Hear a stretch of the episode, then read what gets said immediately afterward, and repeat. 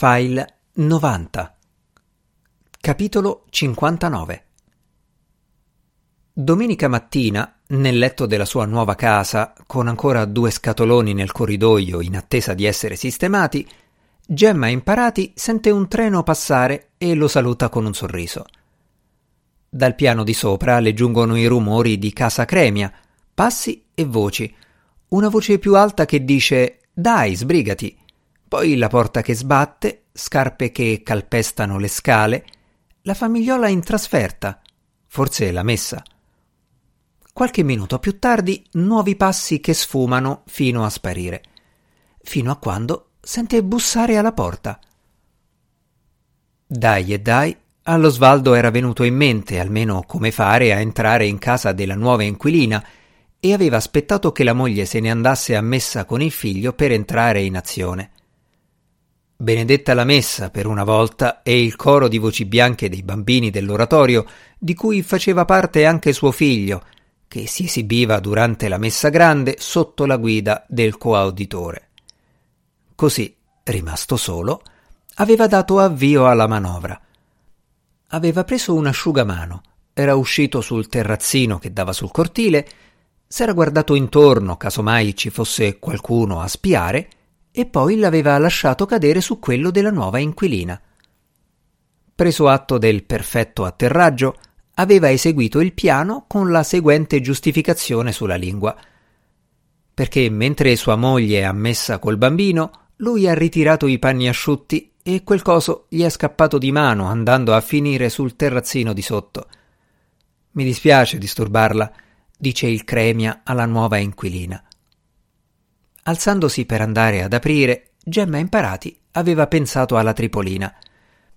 Ha addosso una camicia da notte in nylon che lascia trasparire le due macchie scure dei capezzoli, alla vista delle quali il cremia si imparpaglia, chiede scusa, magari torna più tardi, ma la Gemma lo stoppa.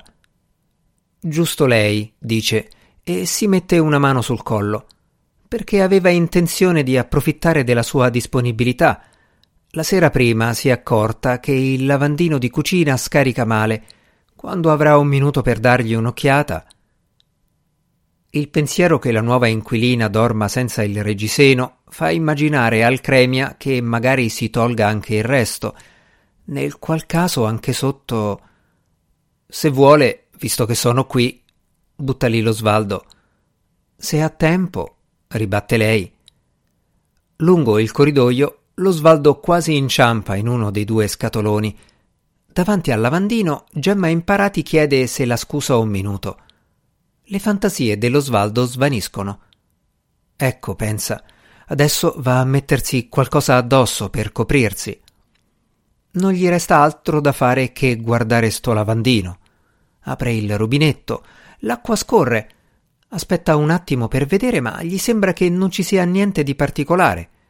Per scrupolo dà un'occhiata ai tubi sotto, si sa mai, mentre ascolta i passi della nuova inquilina che sta tornando e che quando è di nuovo lì chiede E allora? Lo sguardo guarda in su. Così com'è accosciato, gli salta subito all'occhio il triangolo scuro. Gli viene quasi da piangere per l'emozione. Annusa profumo inghiotte saliva. Quasi sillaba per dire che rubinetto, lavandino, scarico, gli sembra che sia tutto a posto. Si alza, gonfio. Si vede che mi sono sbagliata, osserva la nuova inquilina. Poi sorride, che è meglio di mille parole. Lo Svaldo si guarda la punta dei piedi perché sa che deve andare. La messa ormai sta per finire. Però, dice, Gemma Imparati attende. Però, riprende lui, per quel rubinetto posso passare domani sera verso le dieci. Sicuro? fa lei. Come no? Sua moglie fa il 18-24, suo figlio alle nove è nel mondo dei sogni. Sulla porta di casa passano al tu, si scambiano i nomi. Una volta di sopra, il Cremia si ricorda dell'asciugamano. E vabbè, se la moglie lo cercherà, affari suoi.